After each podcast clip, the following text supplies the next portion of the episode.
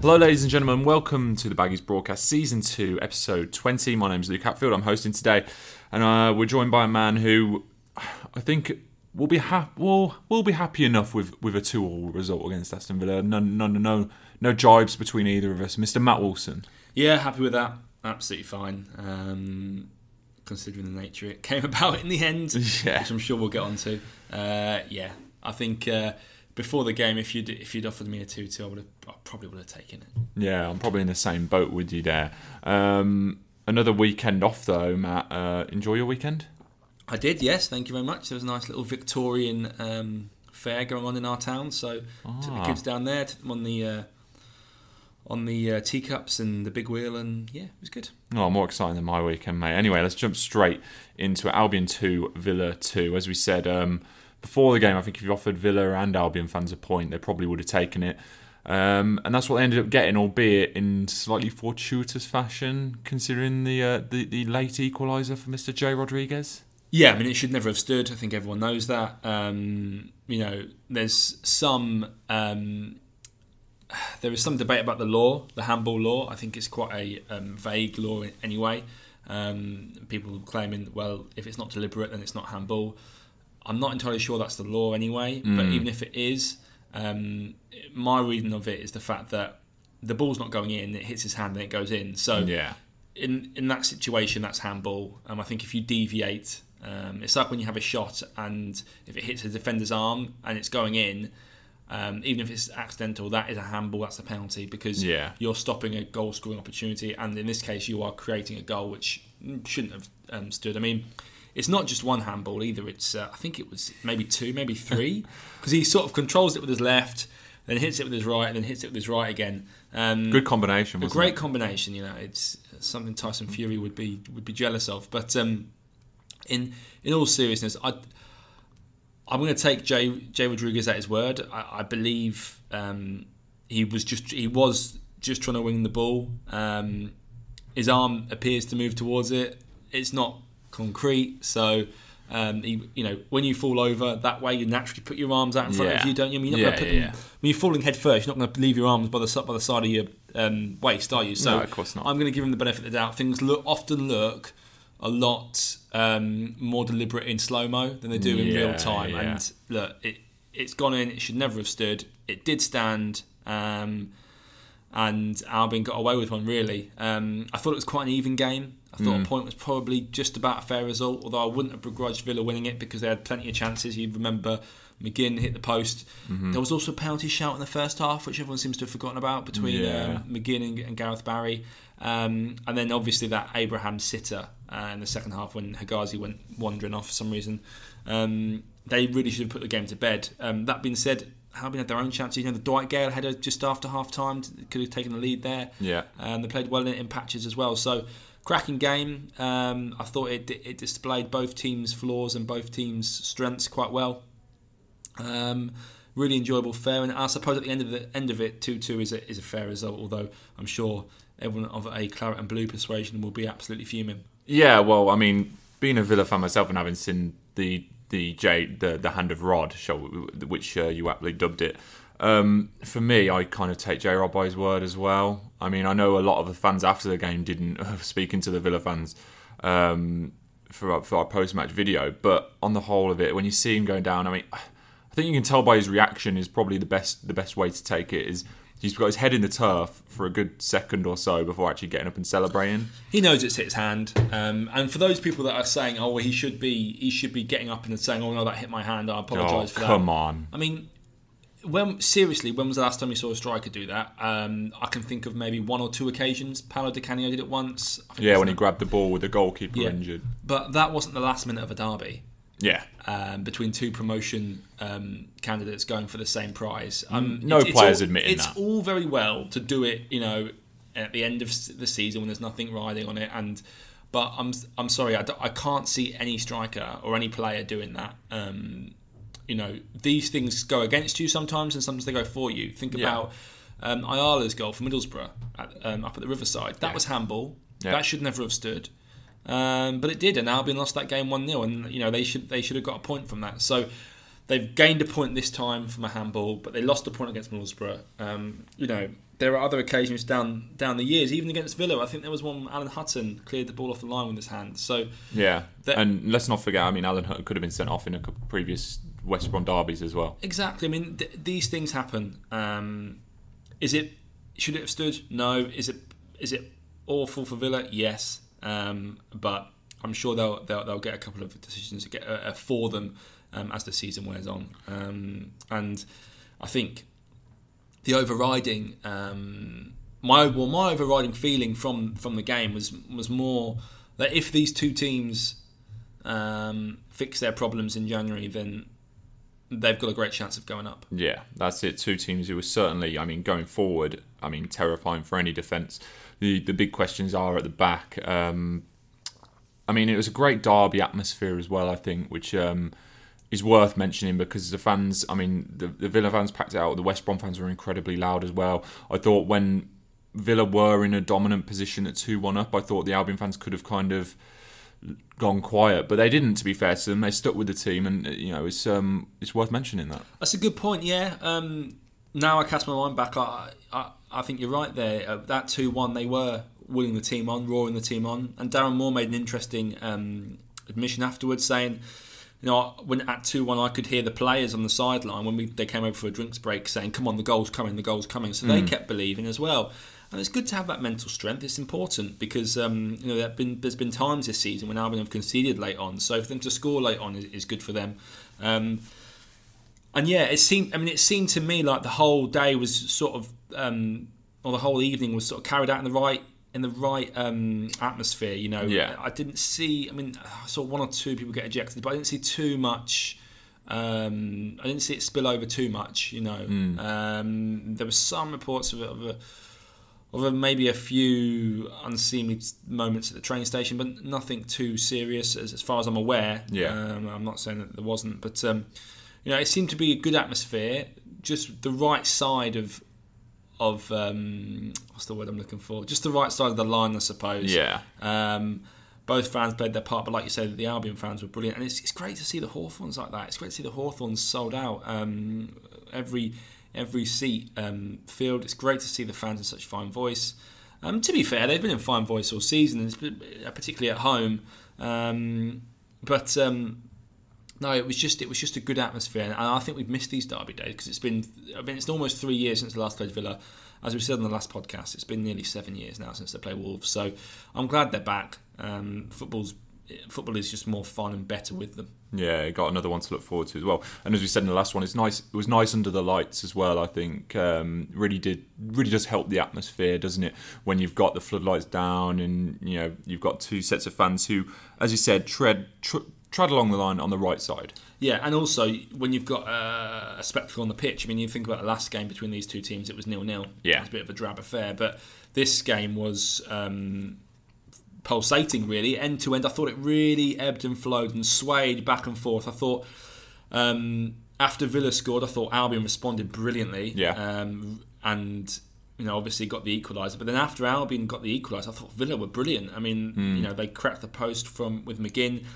Um, it was almost as if it was almost like two heavyweights um, knocking each other, um, and the other one getting back up off the canvas. It's brilliant. I, I really enjoyed it. Um, I think Villa might come away slightly more pleased, just because they've gone to the Hawthorns and, and they probably should have won the game. Yeah, Um, I think there's work to do for Albion at the moment. They sort of seem to me like a a team that finishes third or fourth at the moment. Um, the top two are, are starting to put a bit of gap, bit a bit of clear air in between them and the rest of the rest of the chasing pack. Now, I'm not entirely sure that that, that they're both going to stay the course, but um, you know, people said that about Cardiff last season, so um, I wouldn't be surprised uh, that you know Norwich look like a, a, a quite a balanced team, to be fair, um, and and Leeds, well, they've got a, a you know a very well-oiled superstar manager there who who who's got a lot of experience to draw upon. So it'll be really interesting to see how the, how the season wears out. I mean, at the moment, I think Albion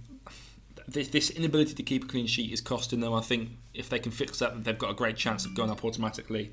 But if they don't, um, I, to me, they just they they just seem like a third or a fourth place uh, team at the moment. Um, But look, we'll, we'll learn even more on Friday night when they go to Sheffield United, who of course I think are third now. Yeah, that's it. Another big game on the horizon for Albion. Um, Dwight Gayle, I mean, didn't see a whole lot of him through the game. I don't think didn't really get on the ball too much, but he still had a big part to play, didn't he? Getting that goal. Yeah, he did, and also I think his off the ball work was exemplary. I mean, he looked up for it from minute one. He was Mm. chasing down, and you know, almost lost causes. I mean, even I, one person I was very impressed with, Tuanzebe. Actually, I thought he he looks very good on the ball. Yeah. I think you've got a good player there. Um, but Gayle, you know, Gayle was relentless with his running, and he deserved his goal for that for that off the ball Mm. work. I thought that was fantastic from him. Um, lovely clipped ball from Harvey Barnes. That's that's something that we haven't seen too much of him. I mean, Mm. he has he's got quite a few assists, but we haven't seen too much of that creative spark in the sense Yeah. that he's normally he's normally producing solo moments and, and scoring goals and, and being clinical in front of goal. That actually I've not. I mean, maybe I might be wrong, but I'm not. I don't remember seeing him put a cross in like that before. Yeah. Really, that's led to a goal. Um, but yeah, fantastic lofted ball from him. Uh, just another clinical counter attack from Albion, and that's what they're good at, um, springing those counter attacks. And when you've got Gayle, Phillips, uh, and uh, Barnes flooding forwards, and, and Rodriguez too, um, yeah, you, you're going to get goals like that. So, cracking goal that was. Um, and um, you know, we should also say that, that um, El Ghazi's first goal. I mean, El Ghazi was man of the match by a clear distance for me. I thought I thought it was fantastic. But El Ghazi's first goal did owe a lot to luck as well.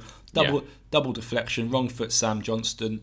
You know, it's that's one that's like, well, do you do you think Hegazi can can react quicker? I don't know. I was thinking it's a bit harsh. Because it flicks off Livermore's leg as well. Yeah, it's a bit difficult. So It's a hard one for him because Hegazi, you know, he's he's doing his utmost to try and stop a goal obviously happening. He doesn't know a whole lot about it. Um, and if the shot, if the shot, if the shot goes through and doesn't clip anyone, I think Johnstone just smothers it. I think it's it's an easy one for Sam Johnstone. Um, but it's one of those things that just happens. As you said, you know, what goes around comes around. Well, if you don't, if you don't buy a ticket, you know, you don't win the lottery, do you? I mean, that's that's the old cliche. And Hmm. I, I thought I was a bit disappointed that Albion didn't have more long shots at Nyland. I mean, he barely had the save to make, and um, you know, he's obviously shaky. He's obviously low on confidence. They should have had a few more pot shots. I I personally felt. Now maybe Yeah. you put that down to, to Villa's defending or. Or you know the, the way that Villa played, mm, sort of marshalling them into areas where they couldn't. Fair enough, but I, th- I would have liked to have seen, um, like to have seen them test him a little bit more. Yeah, a good opportunity would have been just before half time, and Matt Phillips balloons that free kick. I mean, it was it wasn't the greatest free kick, but it, seemed like a perfect opportunity to stick it on Nyland. Just exactly, just hang it in there. Mm, You know, get Dawson and Hegazi to to jump, run and jump, and he's not going to. I wouldn't have backed an Nyland in that, to be honest, um, against Hegazi and Dawson. But there we go. Um, I think come away with a point. The unbeaten runs for both teams, but particularly for Albion, stretches on to five games. So happy days, and um, you know. It, I think if you can keep that confidence level up and keep those mental that mental resolve up, then you, you'll be doing okay.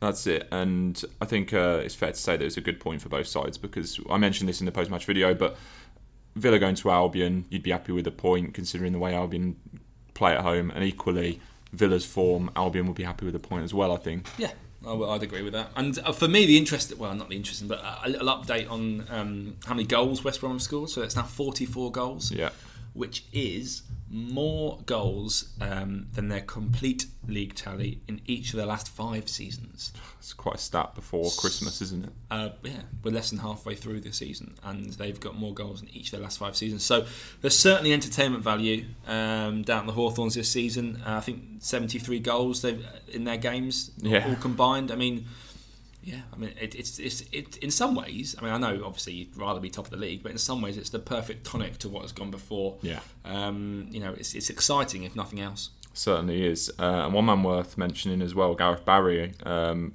rolled back the years really against his, his former side, especially first 60, 70 minutes. I mean, he was phenomenal, wasn't he? I thought he played really well. I thought he started the games really, really well, considering he's he hasn't played for about six or seven weeks. I haven't doesn't, sorry, hasn't started a game for six or seven weeks. I thought it was, I thought it was a, a masterclass in that first half. He lost his legs sort of towards the end. Yeah. Wondered if he could have been subbed off. Um, but I suppose maybe when you when, when a player's playing that well, you, you leave him on. I mean, he's he was so calm and composed on the ball, always looking forward, playing those raking balls forward. I don't, I mean, I don't remember many of them, or any of them, not not reaching their destination. Just really tidy at the base of midfield. Um, I liked I liked that performance from him. Um, it was a good one because I, I was concerned about about Morrison's um, about missing Morrison. Obviously, he's got a, got a little bit of muscle soreness. Hmm. Uh, will be assessed before the Friday game because he's been a real crucial part to this recent form, and he's really impressed me with his fitness as well the last few weeks.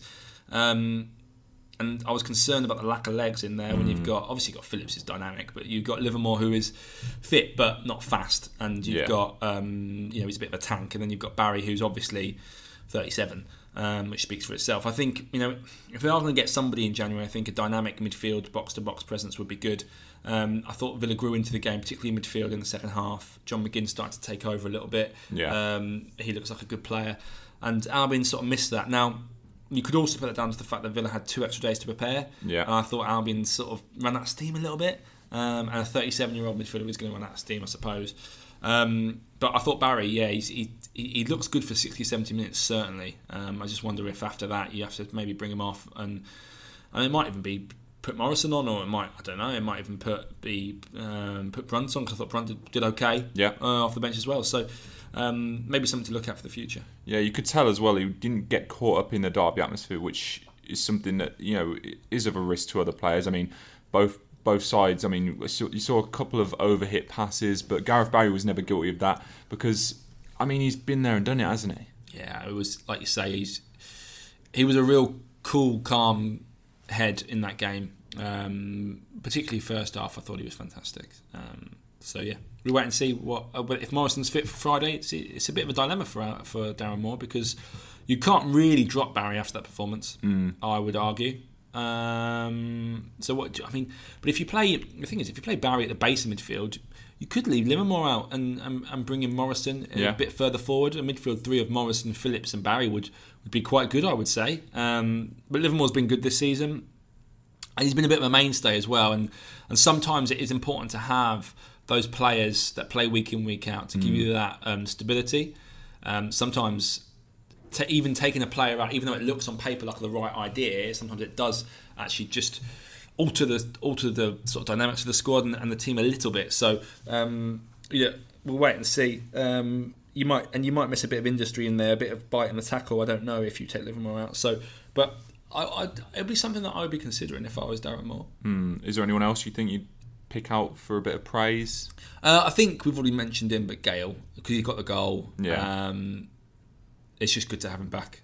I've, he's he's a classy finisher, and it was a really really tidy finish. Just guides it into the bottom corner.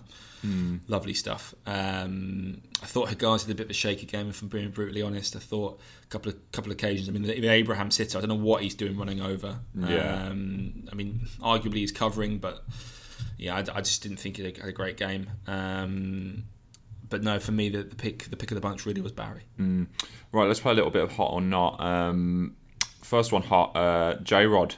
Um, fortunate but deserving of his luck, I think. Yes. Um, yeah.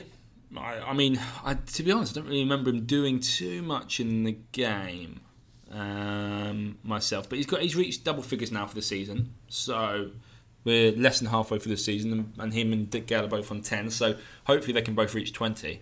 Um, and if he reaches twenty, he's had a good season, hasn't he? Um, you know, I think Rodriguez there's a lot of the unseen work maybe off the ball. Um, doesn't doesn't not everything he tries always does doesn't always come off, but I think his work rate is is, is pretty exemplary and. Um, yeah, it'd be interesting to see if anybody, if Burnley rekindle their, their, their efforts to get him in January, or whether they, or whether he he stay. I, I imagine that Albion will, will not want to sell because, um, yeah, I mean, I just don't see how why they would want to. How do you replace him as well in January? You're going to be spending a fortune, aren't you? It's difficult, isn't it? I mean, I'm not saying Rodriguez is the perfect uh, striker by any stretch, but to get a player of his caliber and also, you know, he's, he's got he's got ten goals already. I mean, if you, if you want someone who's going to get ten goals the second half of the season, guarantee it's going to be quite difficult. So, yeah, I, I, I imagine they'll try and hold on to him.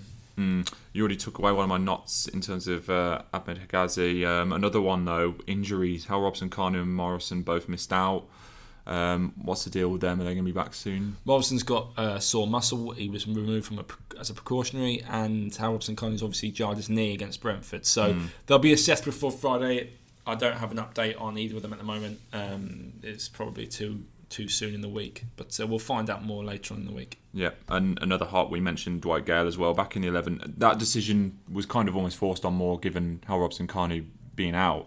But as you said, it is good to see him back in the eleven and back scoring goals, isn't it? Yeah, I mean, he's, he's a predator, and I think you you want him on the pitch. I, I completely understand why why Darren Moore kept faith in Robson Kanu for a number of reasons. A, he played so well uh, against Leeds, and he gave them another physical dimension. Um, that shouldn't be discounted um, with his back to goal. Um, and you know he scored that all important goal against Leeds, which really kick-started this little run of, of momentum. So um, I can understand why he kept faith in Robson Kanu. It also doesn't send a great message to the rest of the squad. If you if a player plays really well and then you drop him, I mean you have to mm. think about the dy- dynamics of and the cohesion and the competitiveness of your changing room. You know, bowler counts Dwight Gayle responded admirably worked his socks off to try and get back in the team. He's, he's, he was given a chance and he took it, and mm. now he'll be back in it. I think even if Robson Kanu is fit for Friday, I think you can't drop Gayle after that goal and after that performance. So I think you, you leave Gayle in. Yeah, and the last not um, doesn't get any easier for Albion, does it? With a tough trip to Sheffield United uh, yet again on a Friday night. No, it's tough. Um, they've been a bit wobbly recently, but I think they won at the weekend. I haven't done my research yet, but I think they done one at the weekend. So um, Tony Mowbray, when we saw him, um, when Blackburn came to the Hawthorns, he said Sheffield United were for him the standout team in the division. Now, mm. obviously, it, uh, Blackburn beat Leeds, and, and, I think Sheffield United beat Blackburn. So you know, it depends on the team that you're playing, how they how they play on the day. Yeah. Uh, so I'll take that with a slight pinch of salt, but it is certainly high praise. Um, and I think they play quite a, a unique style uh, with three at the back and and a lot of overlaps. So um, it'll be interesting to see how Albion line up against them. I would suggest if they're going to play three at the back, a four-three-three and, and press high would be would be how I how I would go. Mm. Um, continue with that four-three-three because I think it is working in the main part.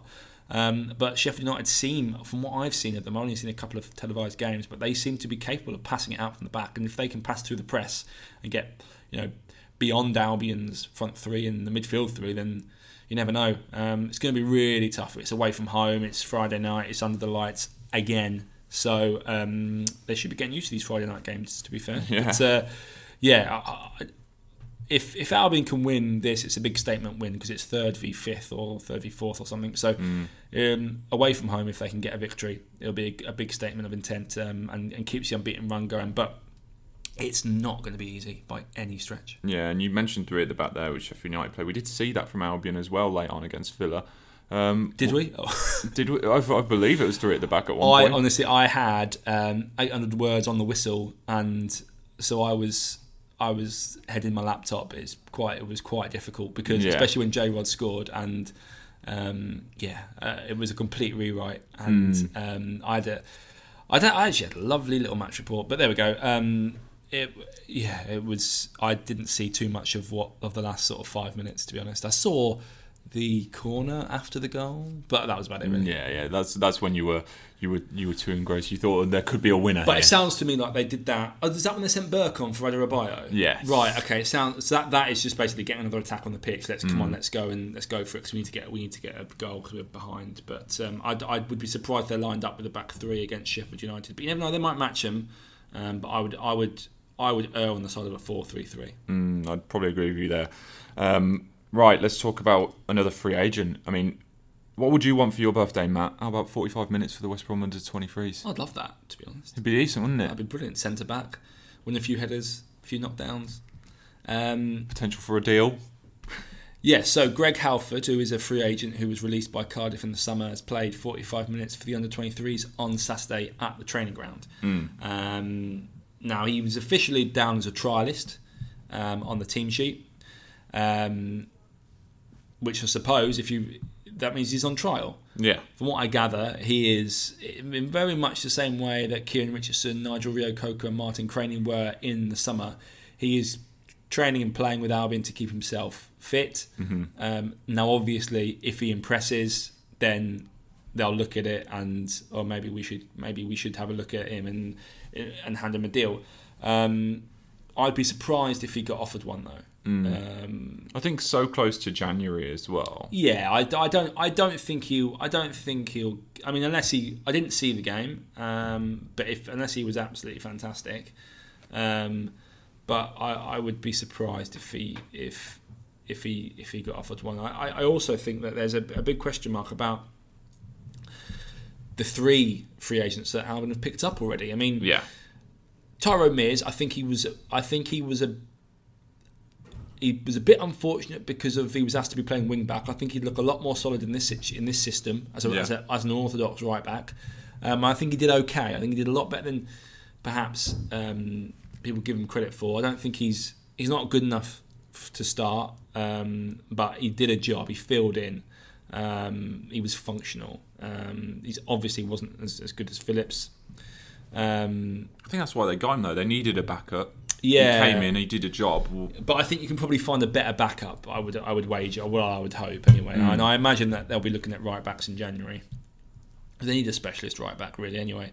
Um, but Wes Hoolahan and Bakary Sako have barely played, Yeah, and um, Hoolahan Hoolahan's looked okay when he's come on. Apart from uh, one game, he had a bit of a shocker. I can't remember which one it was. Anyway, um, but, apart, but he looked okay. Sako's looked very off the pace, and Yeah. neither neither of them had really had, really had an impact. So now it d- depends which way you look at it. You can either look at it and think, okay, they're just there as a safety net in case we get injuries, injuries, in case um, you know Hoolahan was, was basically back up for Barnes. Sako's just another option up front um, or on the wing. Um, they're short-term deals. They're free. It's not going to cost too much. Essentially, just paying them wages, and I doubt Sako might be on a bit, but Mears will, will be on absolute peanuts, and um, or comparatively anyway. And Hoolahan, he he probably won't be on loads because he was released. So yeah, um, so you could look at it like that, and okay, it's it's it's just a safety net, or you could look at it well, if they're not playing, if they're not making an impact, and all they're doing is blocking the pathway for the youngsters, which Yeah. who who uh, by all accounts are playing well. I mean, Carl Edwards has had a has had a brilliant six months. Um, Long term listeners will know that I'm a fan of Sam Field and Rekeem Harper as well. Now, if these players are just um, block, I mean, Tyrone Mears is slightly different because there isn't really a right back. I think obviously Kane Wilson's on loan at Warsaw, so um, it's slightly different there. But if if Sako and Hoolahan are just blocking the pathway for others and not really making an impact, why would you sign them? And you know, it, it, what's the point essentially? Um, They need to they need to be making an impact. So we're waiting to see what happens with them. Obviously, they've got a decision to make on Hoolahan and uh, Mears because their contracts are up in January. Uh, I think that's partly why Hoolahan played 90 minutes for the under 23s on Saturday. Um, so I could have another look at him. I mean, he scored, but it was a penalty. Um, so we wait and see where they go with that. Um, I'd be surprised if Halford got a deal, but I mean, Moore has not been shy to, to, to delve into the free the free market already this season. So um, you know, I wouldn't be I wouldn't be that surprised, but but I think it is mainly more like a, a Martin Cranie, Nigel Reo-Coker situation where if they really impress, maybe, but um, it's more just a favour. Yeah, seems seems about right. Um, let's quickly touch on Darren Moore as well. A story you published today regarding the Raheem Sterling saga. Is it fair to say now? Um, it's good to see Darren Moore stepping up and making a comment on this, considering Albion's position in the seventies and eighties. They were really were pioneering for black footballers. Yeah, and um, the club has got a long celebrated history in that, but also Darren Moore is there's there are only eight um, black and ethnic minority managers in the of the 92 clubs of the top four divisions, and Darren Moore is one of them. Um, so he will, rightly or wrongly, he will end up becoming a spokesperson for the you know the black footballing community just by his by his position. It also has added significance this story for Albion because Tosin Adarabioyo has been used by Raheem Sterling as an example of um, mistreatment by the media. Yeah. Um, you know, Sterling put up an Instagram post for those that didn't see it. Um, I think it was on Sunday, might have been on Saturday, of two contrasting articles um, detailing Bio and Phil Foden buying their houses for their mums, um, essentially, and the different ways that that was reported. Um, and Sterling, who has obviously come in for a lot of unfair um, criticism and media attention in his time, um, believes that the, the newspaper industry has a has uh, is culpable for um, some of these uh, racial attacks that have, that have taken place, or alleged racial attacks that have taken place in the last couple of weeks. You obviously got the banana the skin that was thrown at Aubameyang, and you've got um, the unseemly footage of the Chelsea supporters hurling abuse at, at, at Sterling. Um, Yeah. I think Sterling's spot on. I think he's absolutely right. Um, whether consciously or subconsciously, people are influenced by um, things like that, by what they read, um, and there is an unnecessary and weird hatred towards um, Sterling Mm.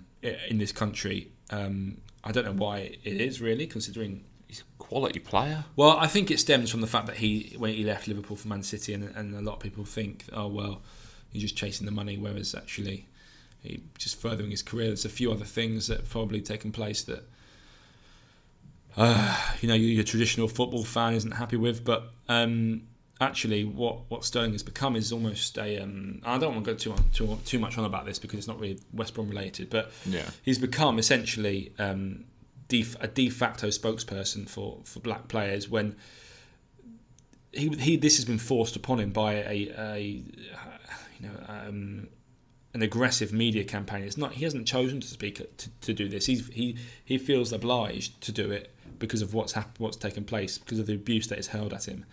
Um, it's a sorry state of affairs. It's completely unacceptable, um, and people in the stands and also in the newspaper industry need to take a long hard look at themselves and, and decide um, how they're going to move forward from this. Da- Darren Moore has today, or yeah, I think it was yesterday, said, um, you know, this proves that there's still plenty of work to be done, Mm.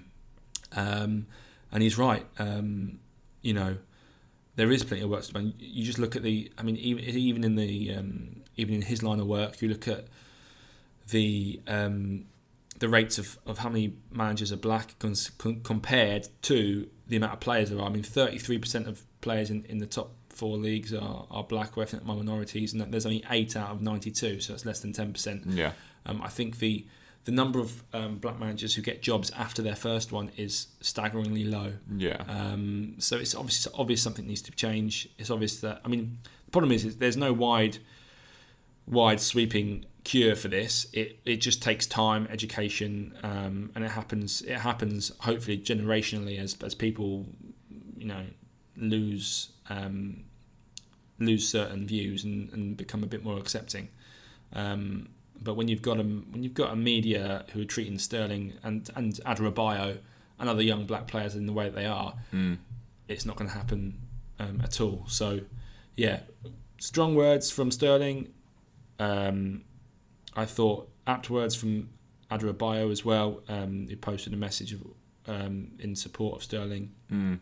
and also about pretty defiantly just saying that we'll, we'll carry on doing what we're doing, um, and also strong words from Darren Moore. And he's gonna, unfortunately for him, because you'd, you'd like this to be completely behind us, but unfortunately for him, he's going to have to deal.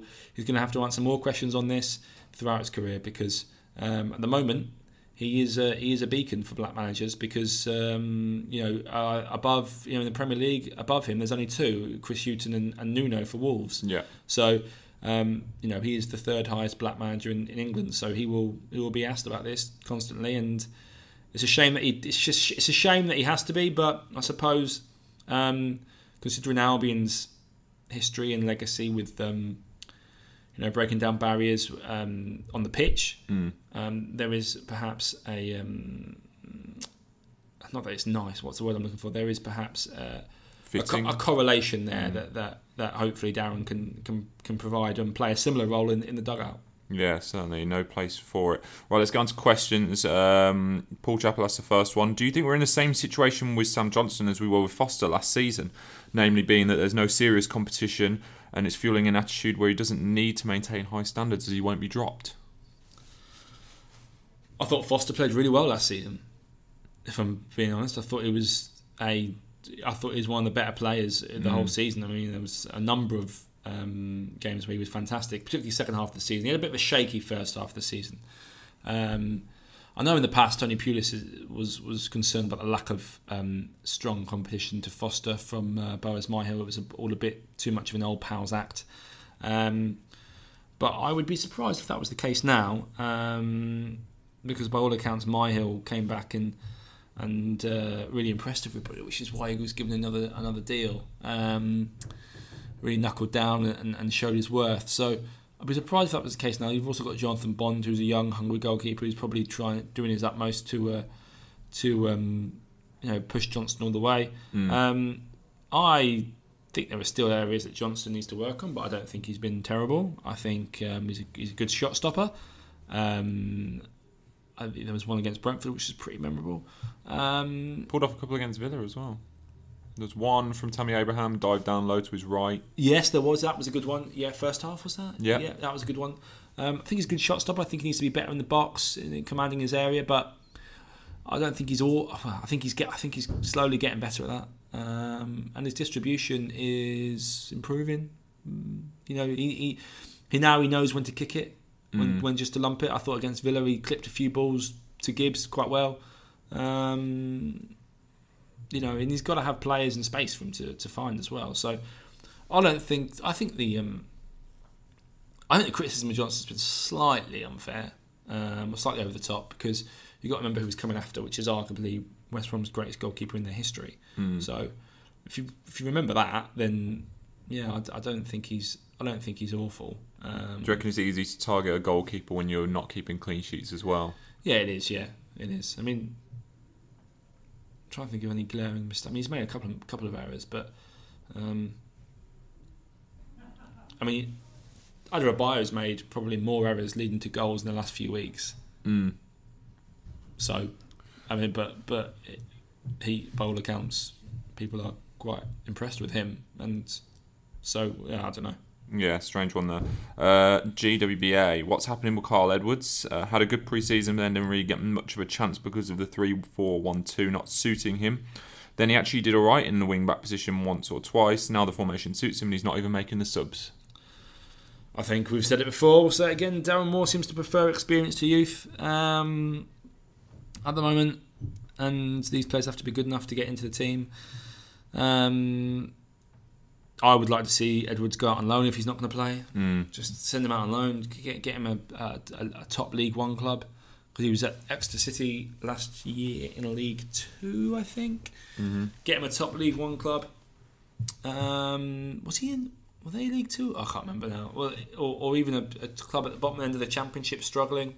Um, get him minutes. Get him senior games. I think he's a. I think he's got loads of potential. I think he learned so much and developed so much at Exeter. They need to go out and loan these kids. Mm. Um, and as we've said before, it is a tough balancing act because what if you suddenly get hit with injuries? There's no recall option now, so if you send them out on loan, they're there for this season. I I appreciate it's difficult, but unfortunately, if they don't fix it, there's just going to be a whole swathe of promising youngsters who never realise their potential, or they leave the club and go away and get games and develop elsewhere, and then come back to haunt them. I mean, Kemar Roofe was one that I mean, it's slightly Roofe was slightly different because he went to League Two when Albion win the Premier League, so he's he's worked his way up. Yeah. But you know, he yeah, slightly different. But he's a different player now to what he was then. But yes, I agree. Edwards and Fields and Harper. Harper's a bit younger, but they need minutes. Give them senior minutes. Send them out on loan. Yeah. Felicity Ellen. The midfield and defence got overrun against Villa and we seem so second best. Any news of any midfielder or right back coming in on loan in January? If not, I can't see us going up. I mean, well, I don't know if they got overrun. Um, They created chances, Villa, but I wouldn't say Say I wouldn't say it was wave after wave from Villa. There was a period where you thought they might get a third. oh, there was a period in the second. Yeah, after they got their second goal, they they they. They Albion, Albion were rattled. Yeah, they turned the screw. and I thought they were going to go on to win it, but um, I, as I said earlier, I think they do need a uh, you know a sort of a midfielder in his prime. You know, they've got too many midfielders in their late thirties, and, and, and then you have got Sam Field at the other end. So they need someone who's 25, 26, 27, you know, like Matt Phillips in their prime, dynamic, willing to go box to box. Um, and as for a right back, yeah, as I said, they need they need a specialist right back as well. Uh, although they have got Adarabioyo, Mears, and Dawson who can play there. But yeah, I, I, I would agree. Those would be the areas that I'd be looking at in January. Mm, Callum Hayward uh, is Dwight Gayle wasted in the wide position. It Worked with Hal Robson Kanu, but Gayle should be playing more centrally. Maybe moving J Rod wide whilst Hal Robson Kanu is out. Yeah, I I think that's that's not a bad idea. The only thing the only thing I would say is that sometimes Rodriguez drops in mm. in that central position and they and almost leaves Barnes and Gayle up front as the front two and Rodriguez drops into midfield to help out as almost like a diamond. Could Gayle do that? I don't know. Maybe he could. Um, it and they were they were seemed to be they seemed to leave Gayle on on um, Neil Taylor um, against Villa because I think they wanted to spin him or, or, something. I mean, I think it depends maybe on the opposition, but yes, I, I completely understand why you would do that because Rodriguez has history playing out wide and yeah, sorry, and you want Gayle in the box if you can. You don't want him whipping balls in. Mm. So yeah, I can completely understand why you would think that. Uh, Paul Chappell again. Um, what is your opinion on Tosin? Gradually getting better, but has cost us three goals in recent weeks seems to have a mistake in him. Is lack of concentration also an issue? I think he summed him up there for me. I mean, I think he's a very promising young player with lots of talent. Um, but yeah, like I said earlier, he, he has made mistakes recently. Um, he looks very pleasing on the eye.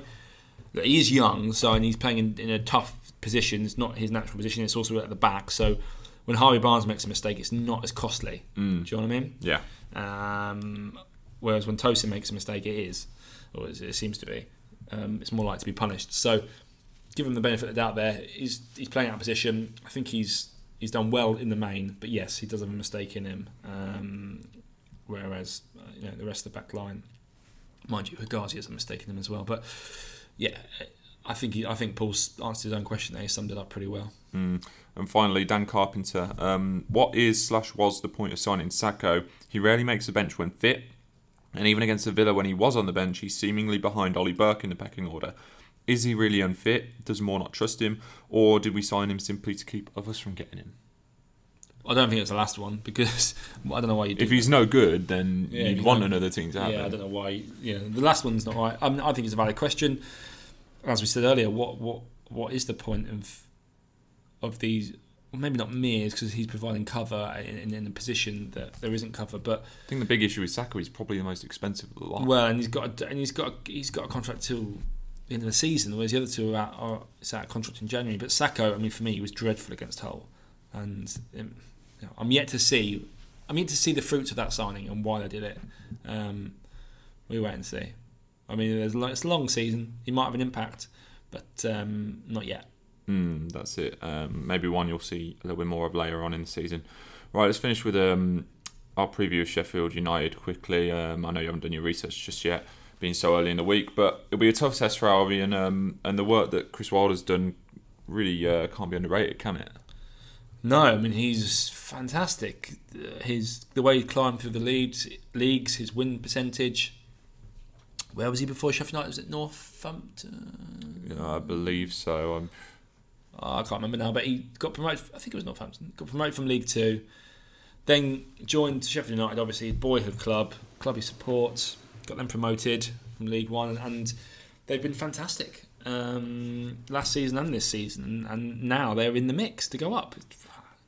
Fairy tale stuff. A, he seems like a very good manager, very astute manager, very bright manager, um, and yeah, it's not going to be easy by any stretch. But Albion should have enough quality to at least make a game of it. You know, mm. They've got the, the squad they've got. They should have enough to to at least go toe to toe with, with, with Sheffield United. But um, uh, you know, you wouldn't be surprised if, if the home side came out on top. Yeah, they could do damage. I mean, they, I know it was against it was against Villa when Bruce was in charge, but I mean, they absolutely demolished Villa at Bramall Lane. So it's not the easiest place in the world to go.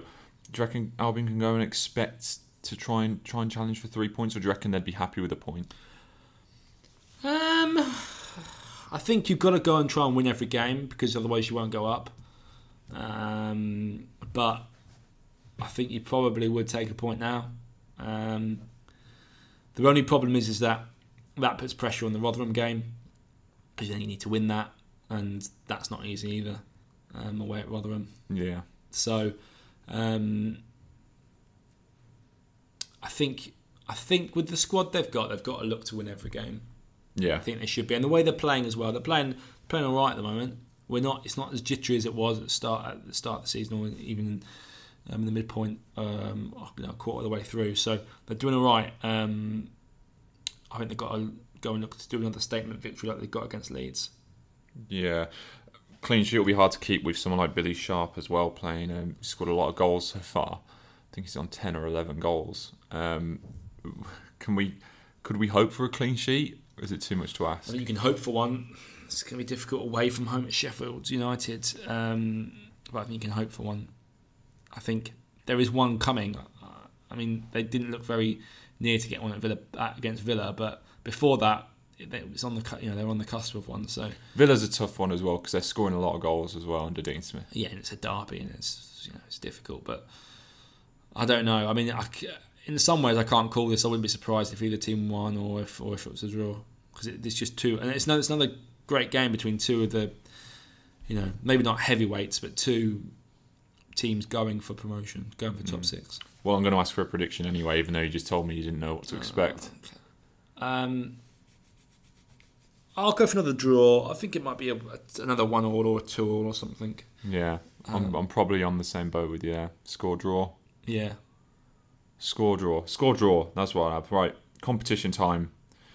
Um, didn't happen last weekend, but we'll try again as always. For those who don't listen regularly, this competition uh, we'll pick three games, anytime goal scorers from each game, and then we'll pick one lucky listener to have a chance at winning an Albion shirt if those three goal scorers happen to find the net this weekend.